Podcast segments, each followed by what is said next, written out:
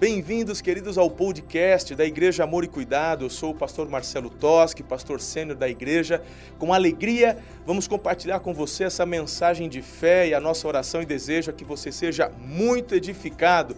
Um beijo no seu coração, Deus te abençoe e uma boa meditação.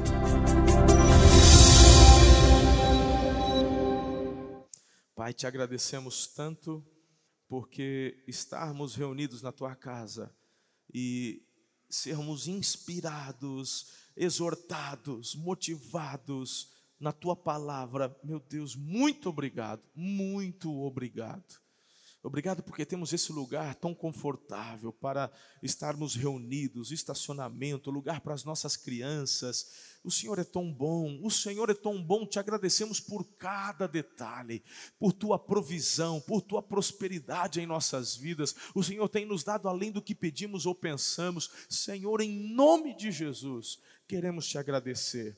E o Senhor é um Deus que é Pai. Então, Senhor, sabemos que há pessoas aqui que precisam de algo, precisam de uma cura, precisam de um toque do Senhor, precisam de uma porta aberta. Então, Deus, agora, em nome de Jesus, eu ligo na terra, que seja ligado no céu, este milagre que essa pessoa está precisando sobre o seu físico, essa semana, essa porta aberta no seu trabalho, na sua empresa, na sua faculdade, em nome de Jesus, ou você que está desempregado, essa porta vai ser aberta esta semana, em nome de Jesus. Nós cremos porque tu és um Deus que é Pai, e eu já te agradeço pela resposta do Senhor, porque eu sei que o Senhor é um Deus vivo que responde, um Pai amoroso que cuida dos seus filhos. Então, em nome de Jesus, te louvamos. Amém. Aplauda bem forte.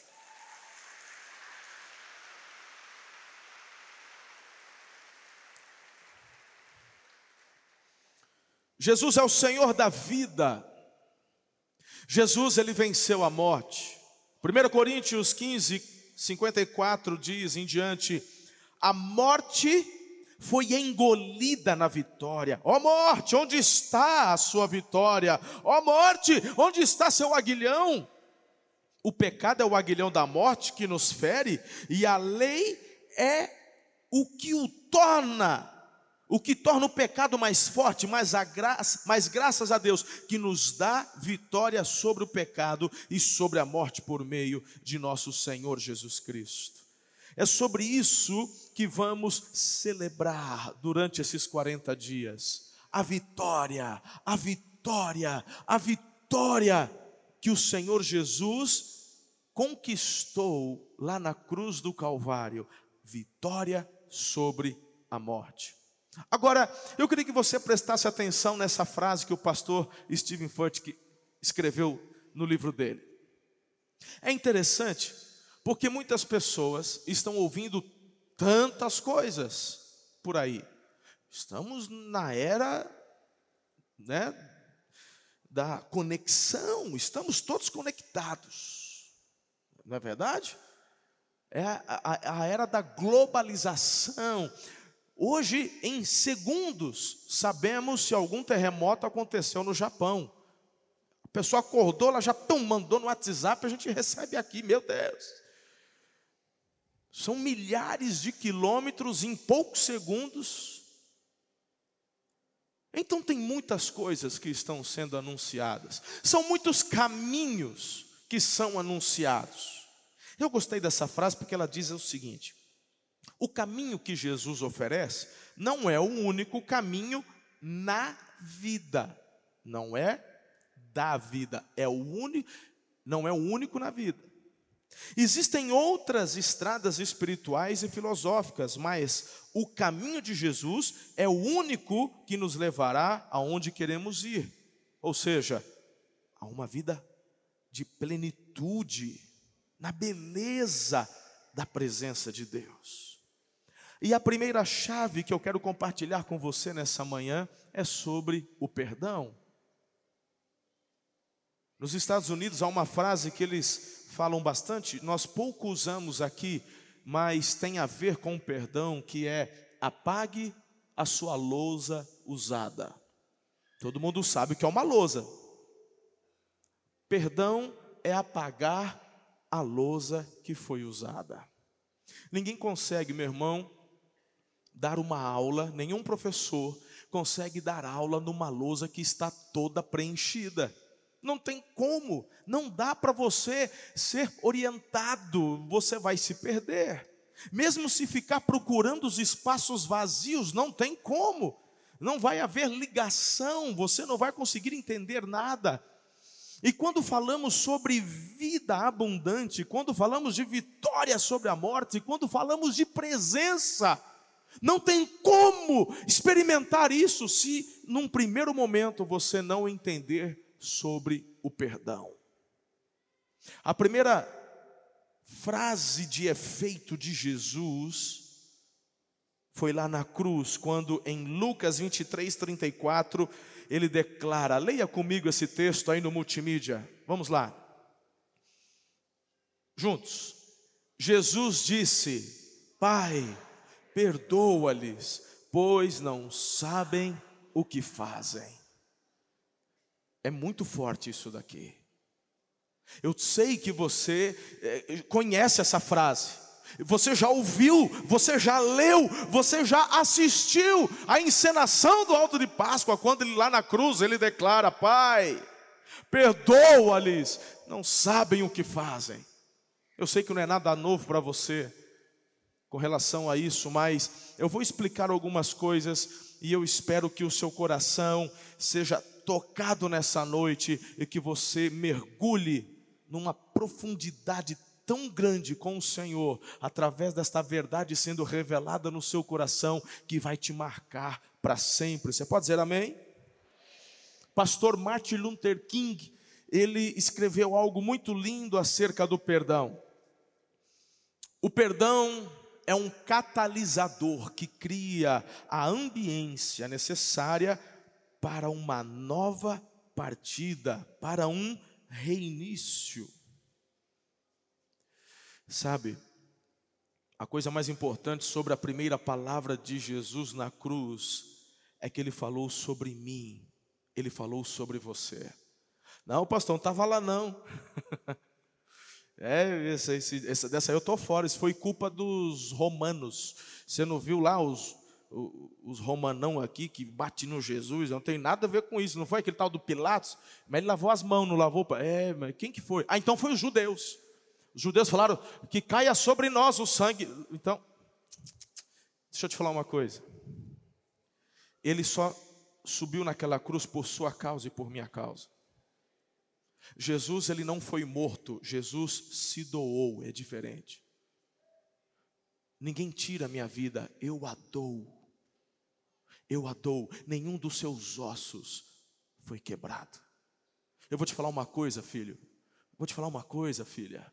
Jesus era alguém muito saudável, filho de carpinteiro, andava a pé, 33 anos. Tem relatos de pessoas crucificadas que chegaram a ficar mais de cinco dias na cruz.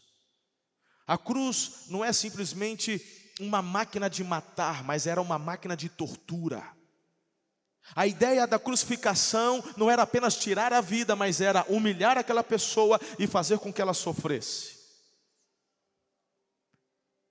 O maior sofrimento da cruz é asfixia, porque a pessoa precisa colocar todo o peso nos pés para ficar em pé, para que seus pulmões ficassem aliviados e recebessem ar.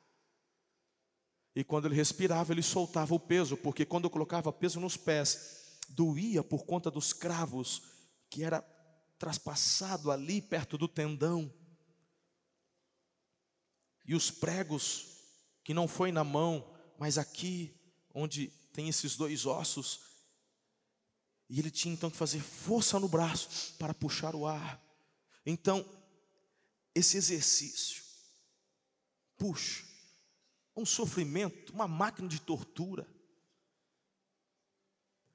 Quando a Bíblia diz que nenhum dos seus ossos seria quebrado, você se lembra bem que eles foram para quebrar as canelas dos três crucificados, porque era Páscoa. E não podia ter crucificação durante a Páscoa, um dia tão sagrado para os judeus. Quebrando as canelas, eu não consigo sustentar para puxar o ar, morri asfixiado. Mas quando chegar em Jesus, ele já havia entregue a vida dele. Ninguém matou Jesus, ele se doou por mim, por você. Quando ele na cruz declara: Pai, perdoa-lhes, eles não sabem o que estão fazendo. Ele estava intercedendo pelo Marcelo pelo Pimenta, pelo Tavares, pelo Denilson, pelo Wagner, por cada um de nós. Meu Deus. Eu não sei, filhos, mas só Jesus para conseguir fazer isso. Talvez, talvez eu, no lugar dele, naquela cruz, ia estar cheio de raiva. Jesus despido, nu, sendo zombado, cuspiam nele. Talvez se fosse eu, eu olharia para João e falasse: talvez essa é uma boa hora para você pedir fogo do céu, matar todo mundo. Eu só fiz o bem. Eu te dei pão quando você teve fome, te dei peixe quando você pediu algo para comer. Ei, você não é aquela que sofria de fluxo de sangue, perdeu todos os seus bens. Você está curada, não está? Ei, você sabe o que é morte? Por quatro dias, não é, Lázaro? Você não estava lá? Você que está aí, ó, escondido, agachado, fica em pé. Você era coxo, mas agora você pode andar. Você pode me ouvir agora, porque você era surdo de nascença, mas quando eu te toquei, você foi curado. Ele olha para cada um deles e diz: Pai, perdoa. Cadê o Pedro? O Pedro negou, não aguentou a pressão. O super Pedro. O Pedro que andava armado. Ó. O Pedro que achou que podia defender Jesus com a faca, negou o Mestre. Cadê os outros apóstolos? Ele só conseguia ver João.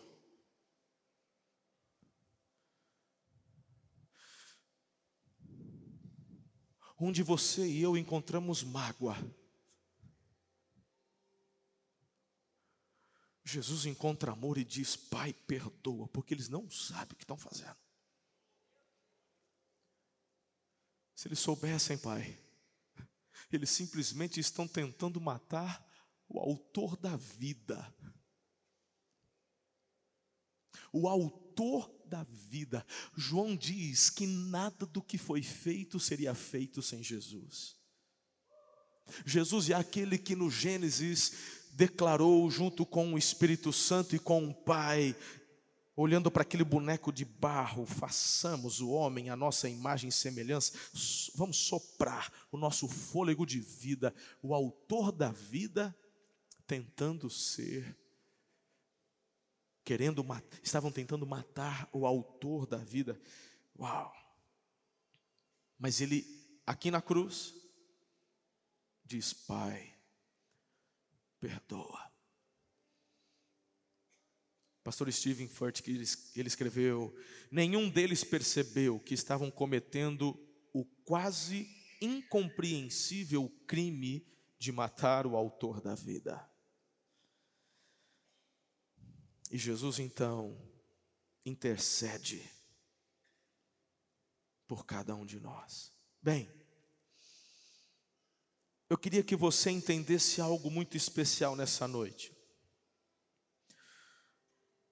Você precisa viver como perdoado para poder perdoar como Jesus. Então, poderíamos dividir em duas partes agora, e eu quero ser breve. Eu queria que você se concentrasse e não deixasse a sua atenção devagar por aí, Fique aqui. Amanhã é segunda, mas é só amanhã. Agora é domingo, você está na casa de Deus com seus irmãos. eu queria te dar três chaves para você receber o perdão que vem do alto, e depois duas para que você libere o perdão que você recebeu. Estamos juntos? Primeiro lugar, você precisa reconhecer a necessidade do perdão na sua vida. Aí tem gente que diz assim: ah, pastor, é claro, óbvio. Se é tão óbvio, por que você não vive diante dessa obviedade? No texto de Lucas 23, 41 diz: Nós merecemos morrer por nossos crimes, mas este homem não cometeu mal algum. Deixa eu te falar uma coisa: quando eu olho para o ladrão na cruz, quando eu olho para esse ladrão na cruz, ele sabe mais de Bíblia do que muito crente de 50 anos dentro da igreja. E eu vou te provar, eu vou te mostrar. O que eu vejo acontecer muitas e muitas e muitas vezes são pessoas tentando alicerçar a sua confiança em Deus num alto senso de justiça ou numa vã religiosidade uma vã religiosidade é uma religiosidade vazia, é uma religiosidade que não vai te levar a lugar algum. Tem gente que está tentando marcar pontos com Deus. Tem, tem, tem, gente querendo se mostrar. Ah, porque eu, eu jejuo 40 dias. Ah, porque eu oro 200 horas por dia. É porque, é porque, porque, porque faço isso. Eu faço aquilo. Meu irmão, para com tudo. Ei, Marta, Marta. Ah, Marta. Deixa eu te falar, Marta. Você escolheu a pior coisa. A melhor quem escolheu foi a Maria, aqui ó, sentada, só recebendo a presença.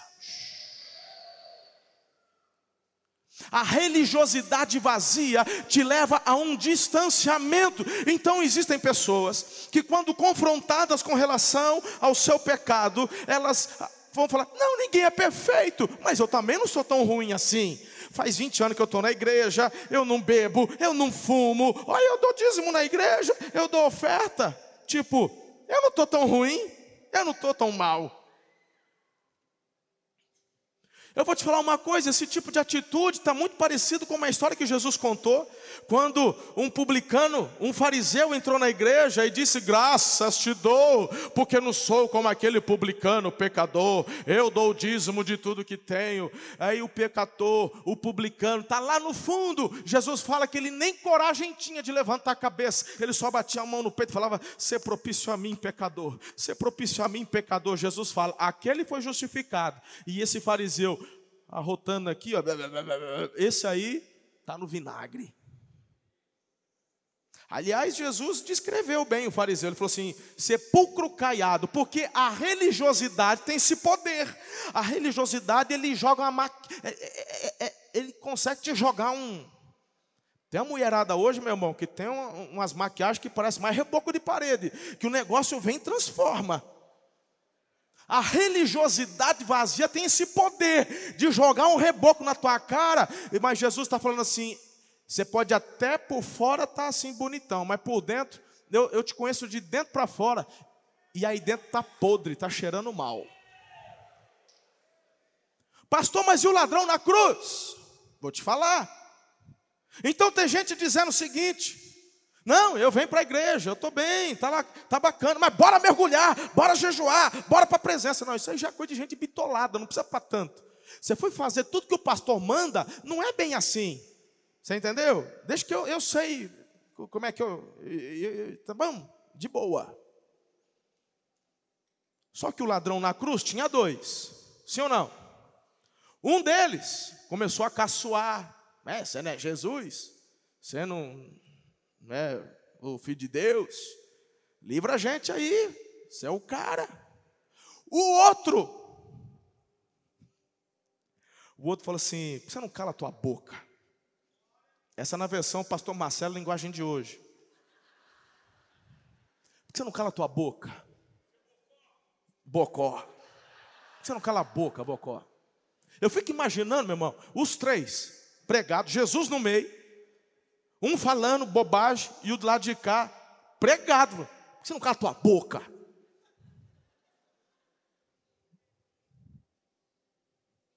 Porque você e eu, a gente está aqui porque a gente merece. Mas ele não fez nada. Deixa eu te falar uma coisa. Porque tem gente que olha para o ladrão na cruz e fala: como é que pode? Como assim Jesus chega para um condenado e diz que ele vai para o paraíso? Não está certo esse negócio. Não está certo, pastor. Alguma coisa não está não tá certa nessa. Não fecha, não fecha na tua concepção de justiça humana, mas com relação à tua justiça, Deus falou que ela é como o trapo da imundícia, não serve, é para ser jogado no fogo. No Velho Testamento, trapo de imundícia era usado para duas, duas coisas: regra das mulheres e atadura em ferida de lepra. Dá para lavar e usar de novo, irmão? Não, né? Fede, tem que jogar fora, não tem? Deus está falando, a tua justiça para mim é como o trapo da imundícia. Quando você tenta entender Deus através da sua ótica humana, a conta não fecha, você não vai entender. Acontece que o ladrão na cruz, o primeiro passo mais importante ele deu, qual é, pastor? Reconhecer que precisava do Senhor. O fato de reconhecer quem você é não implica ou não é resultante da situação em que você se encontra. Caso contrário, os dois reconheceriam. Isso parte de onde está o teu coração. Vou repetir, vou desenhar que tem alguns que às vezes, entendeu? Às vezes eu exagero no café, a coisa vai rápida, tem gente que fica meio. Daqui eu começo a ver, o pessoal fala assim, está meio boiando assim, começa Vou repetir. Olha para mim, isso aqui é importante. A questão de você reconhecer que precisa do perdão independe da tua circunstância. Porque tem gente que acha que só precisa de Deus se tiver no vinagre, se tiver na doença, se tiver na miséria, se tiver na dificuldade, se tiver na prova. Não é assim? Fulano está na prova. Ah, então preciso de Deus. Se a circunstância fosse os dois, não, é o coração. É o coração. Você tem o rico, lembra da, da parábola do rico e do Lázaro? Quem lembra? Aquele rico se converteu? Aquele rico se converteu. Mas a Bíblia diz que mulheres ricas patrocinavam o ministério de Jesus. Barnabé era um homem rico, cheio de posse, se converteu. Então não é a circunstância que vai determinar o teu coração de reconhecer se precisa ou não de perdão. Meu irmão, é você hoje se posicionar. É olhar para Jesus, ver o que ele fez por você e dizer: Pai, eu necessito do perdão do Senhor. Eu pequei. Eu tenho andado tão distante. Eu tenho vivido uma religiosidade Você entende até aqui, querido?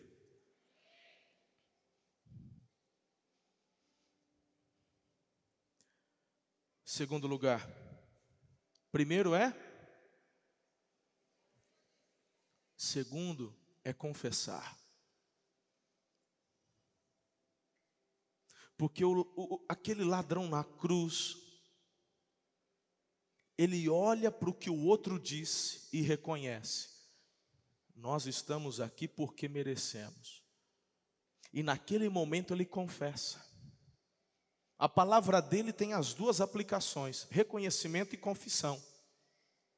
Meu irmão, eu não sei você, eu não sei você, mas muitas vezes a gente, sabe como que a gente age muitas vezes? Como aquele filho que a mãe fez um, uma sobremesa para o domingo para receber as visitas. O moleque viu a mãe fazer, pediu a, a tigela para rapar. A mãe rapou tudo que tinha direito, deixou quase nada. O moleque esfregou o dedo, ficou aguado. E a mãe falou que isso aqui vai na geladeira, tem que ficar gelado, você não me mexe, senão você vai apanhar, moleque.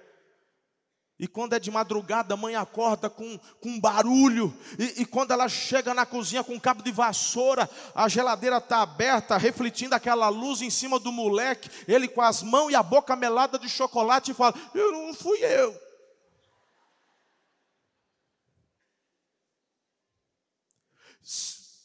o que eu quero dizer é que o ladrão na cruz, do lado de Jesus, ele poderia falar assim: Ó oh, seu Jesus, eu reconheço que o Senhor é o Filho de Deus.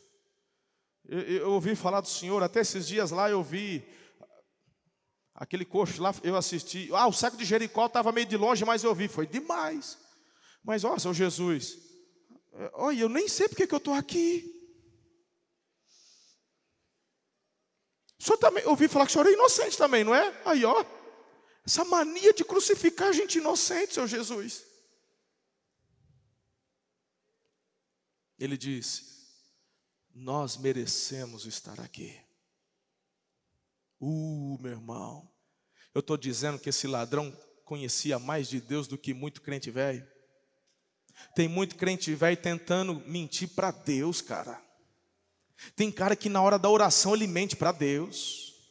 Ele está achando que Deus é, que, que Deus não sabe. Você está achando, meu irmão, você engana a tua esposa, você engana o teu marido, você engana os teus credores.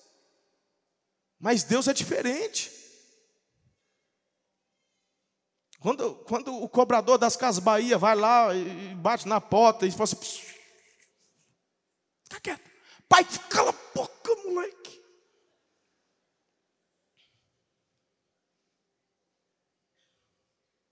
Deus não é assim não, cara.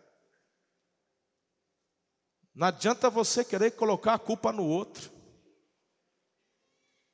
Melhor coisa que você faz. Quer receber o perdão de Deus? Primeiro você precisa reconhecer a necessidade do perdão. Segundo, confesse. Confesse. Então ele disse: Jesus, Lembre-se de mim quando vier no seu reino. Meu Deus, um dos textos que eu considero mais extraordinário da palavra de Deus é 1 João capítulo 1, versos 8 e 9. Eu queria que você lesse comigo, por favor, declarando isso com poder. Vamos juntos? Se afirmarmos que não temos pecados, enganamos-nos a nós mesmos e não vivemos na verdade, mas se confessamos nossos pecados, ele é fiel e justo para perdoar nossos pecados e nos purificar de toda injustiça. Aleluia! Uou!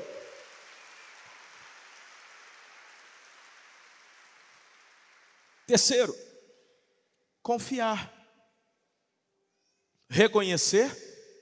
Diga, reconhecer. Diga, confessar e agora confiar. Confiar no quê, pastor? Ora, confiar no perdão completo que Jesus nos dá. Versículo 43. E Jesus lhe respondeu: Eu lhe asseguro, hoje estarás comigo no paraíso. Meu irmão, aquele ladrão na cruz não teve tempo de fazer face a face. ele não foi para a célula, ele não fez TLC, não se tornou supervisor, nunca jejuou. Ó, oh, pelo menos eu acho que não. É? Não fez curso de membresia, nem foi batizado, irmão. Só que teve uma coisa, ele não ficou dando migué. Ele não ficou com conversinha com Jesus. É, é, é, é, porque meu pai morreu quando era criança. Eu fui criado pela avó. Ah, é porque eu não tive oportunidade. Ah, porque eu sou muito pobre. É porque é porque o Karl. Não, meu irmão, não, não, não. Ele não ficou dando conversa. Ele disse: Eu mereço estar aqui. E eu reconheço que o Senhor é o Filho de Deus. Aí Jesus fala: Você vai estar comigo hoje que, que ele faz? Ele confia. Ele não confia no que ele faz, ele confia no que Jesus estava fazendo. E aqui está a grande questão. Tem gente que está vivendo uma vida miserável porque você está confiando na religiosidade, você está confiando às vezes na placa da igreja, você está confiando, meu irmão, nos seus recursos, você está confiando em tanta coisa. Está na hora de você confiar no perdão do Senhor. O diabo é aquele que vem no teu ouvido, porque você não merece, porque você é isso, é porque você já fez aquilo outro. E tem gente que é atormentada pela acusação do inferno. Aquele ladrão na cruz, diante das palavras de Jesus, ele decidiu confiar no que Jesus declarou a respeito dele. Você vai comigo para o paraíso e é hoje. Meu irmão, o outro bocó ficou lá desacreditando, mas esse do lado de cá disse: Eu estou na pegada, eu recebo, eu confio na Sua palavra. Fala a verdade, se não é muitas vezes a sua e a minha situação. Quantas vezes me vi em circunstâncias onde, Senhor, eu não tenho o que fazer, é a tua graça, só o Senhor. Eu me vi em tantas, em, em tantas situações, tantas é, diante de tomadas de decisões importantíssimas com relação a você, igreja, com relação a passos que precisamos dar como igreja. E eu falo, Senhor, eu não sei. Eu não sei como, eu não sei de onde vai vir o recurso. E o Senhor disse: Vai. E aí, meu irmão, você só tem uma opção: confiar. E quando você confia, você celebra, porque, meu irmão, a palavra dele não cai por terra e não volta vazia. Deixa eu te falar, hoje é uma excelente hora, agora, hoje é um excelente dia e agora é uma excelente hora para você tomar uma posição.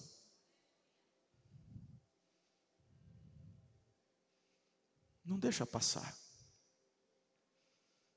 Talvez eu estou falando com pessoas que já frequentam a igreja há tanto tempo, mas nunca se batizaram.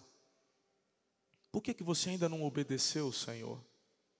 Como a pastora Ana declarou, ele deixou duas ordenanças. Você participou da ceia hoje, por que, que não se batizou ainda?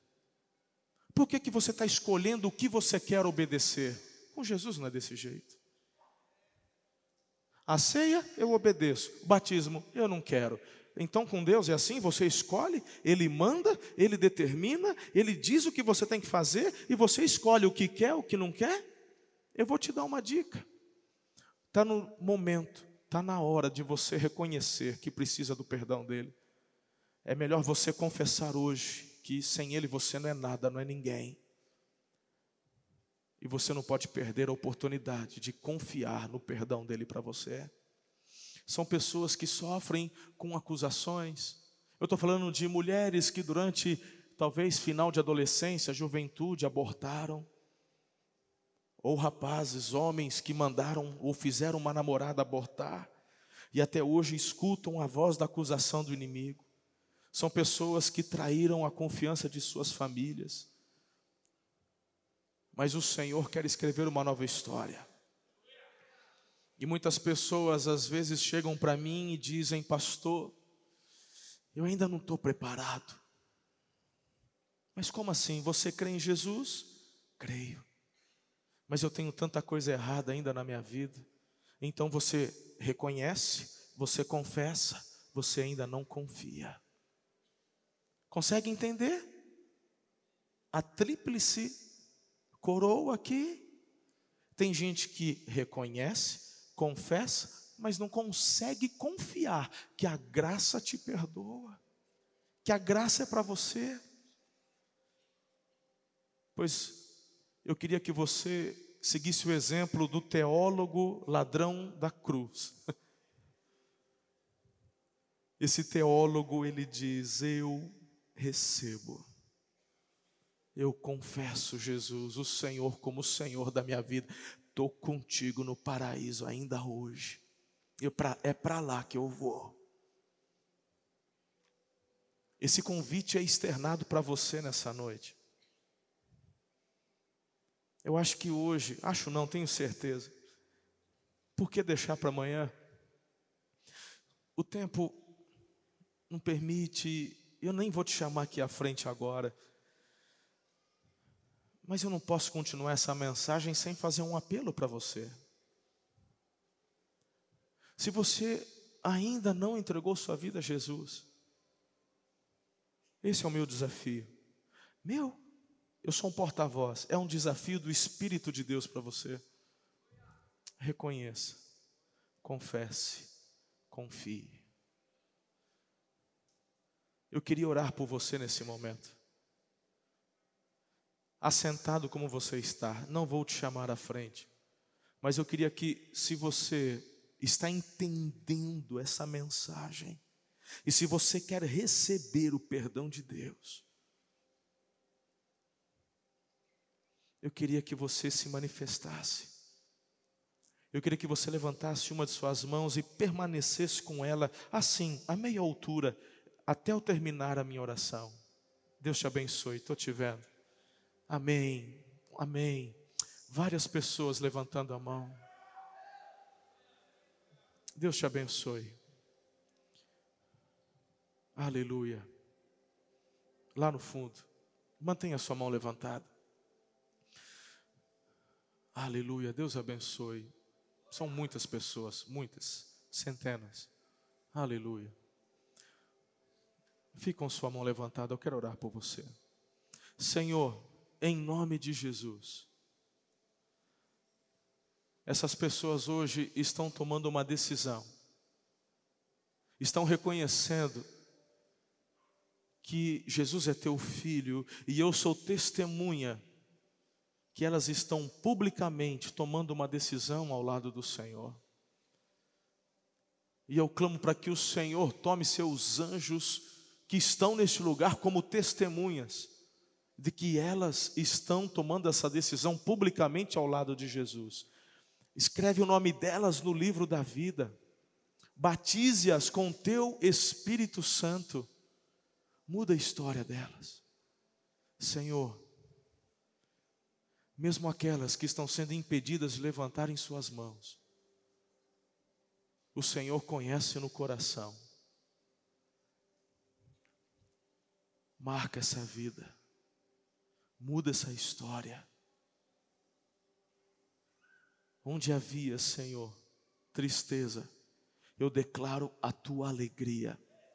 Onde havia turbulência, eu declaro Jesus, tu és o príncipe da paz, e que essa paz que excede todo entendimento possa preencher estes corações, e onde havia lágrimas, o Senhor é aquele que traz a alegria pela manhã, e o mesmo bálsamo que derramaste sobre Gileade, derrama sobre essas vidas agora, em nome de Jesus. Se você crê e recebe, diga amém e aplauda Jesus bem forte.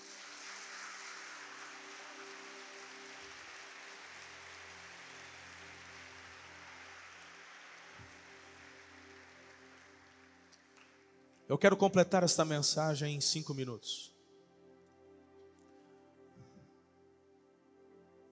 Como eu disse a você agora, não existe vida cristã sem perdão. O maior perdão de todos é externado através de Jesus na cruz, diga amém.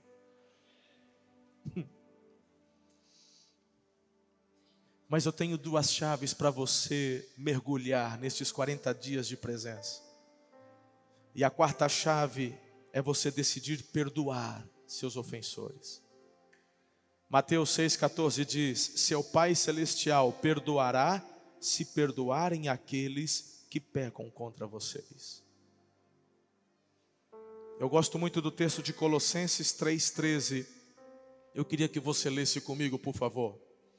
Sejam compreensivos uns com os outros e perdoem quem os ofender Lembrem-se de que o Senhor os perdoou, de modo que vocês também devem perdoar. Deixa eu te falar uma coisa. Tem gente que diz assim: eu não consigo. Quando você diz eu não consigo, você peca duas vezes.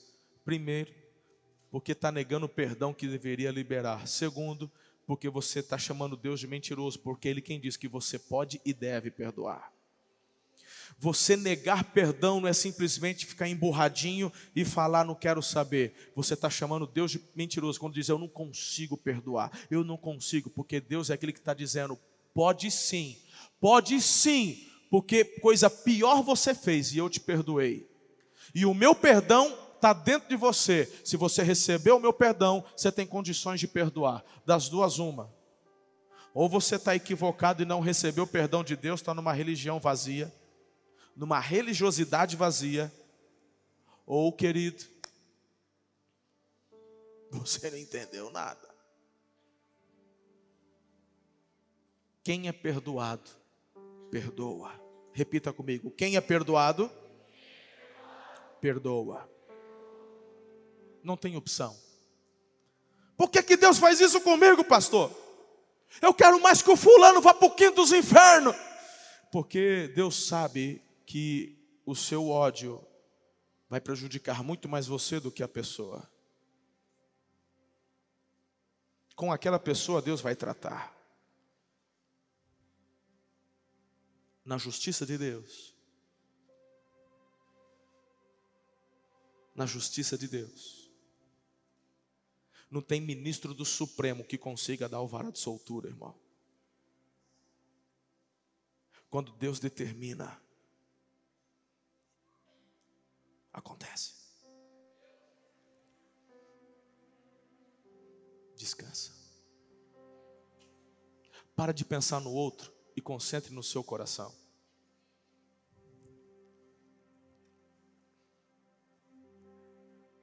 Eu sei que não é fácil. E quantos embates eu já tive com o inimigo, ele tentando jogar na minha mente, no meu coração, veneno para eu odiar, para eu amaldiçoar, para eu praguejar. Quantas e quantas vezes? Olha para mim. Deixa o Espírito de Deus permear teu coração, e quando você abrir tua boca, você só vai conseguir proferir bênção. Então, a quinta chave é você aceitar perdoar sem limites. Porque não adianta você falar para mim assim: tá bom, pastor, eu vou perdoar, eu vou perdoar, mas se pisar na bola de novo, ei, por isso que eu estou te dando a quinta chave: perdoe, perdoe sem limites. Sem limites, certa vez o Pedrão, ah, Pedrão, você é demais. O Pedrão chega e fala: Senhor, quantas vezes devemos perdoar? Sete vezes cultura judaica se perdoava três vezes por dia. Ele falou: vou dobrar, jogar mais um. Jesus fala: 70 vezes 7, tá bom? Por dia. Jesus não está dando número, Jesus está dando um princípio. Perdão é sem limites. Já pensou se você e eu tivéssemos, tivéssemos uma cota no céu? Hum? Já pensou? Cada vez que você pisasse no gato, opa, menos um, menos dois, menos... Hã? Vinagre. Estava e você no vinagre, irmão. Mas o perdão de Deus, o perdão do Pai, diga comigo, é sem limites. Então você também pode perdoar sem limites. Experimente. Tem gente que buscou, olha que loucura, mas é isso. Olha para mim, tem gente que está buscando conforto na mágoa. Acontece. Tem gente ferida, tem gente que foi ferida em, de, através de líderes, pastores, tem gente que foi ferido em outra igreja, tem gente que foi ferido por pessoas próximas, um cônjuge, tem gente que foi ferido pelos pais, e aí, meu irmão, ele busca conforto em, em cultivar a mágoa, como se essa mágoa pudesse de alguma forma acalentar a dor. Ei, deixa eu te fazer uma proposta. Você já não, você não recebeu o perdão de Deus agora? Porque não adianta você querer liberar perdão se ainda não se abriu para o perdão do alto. Porque é sobrenatural, irmão. Você não, não adianta. Perdoar na carne você não vai conseguir. Eu, pelo menos, não consigo. Mas pelo alto eu consigo. Então você que decidiu receber o perdão do alto, experimente liberar o perdão. Quando vierem contra você, tá, tá, tá. Faz igual Roberto Carlos no final do ano. Vai jogando rosas.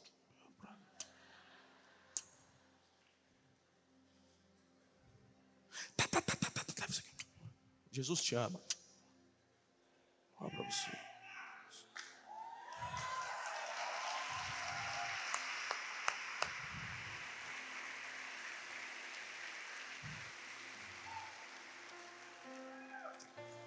vai ser diferente.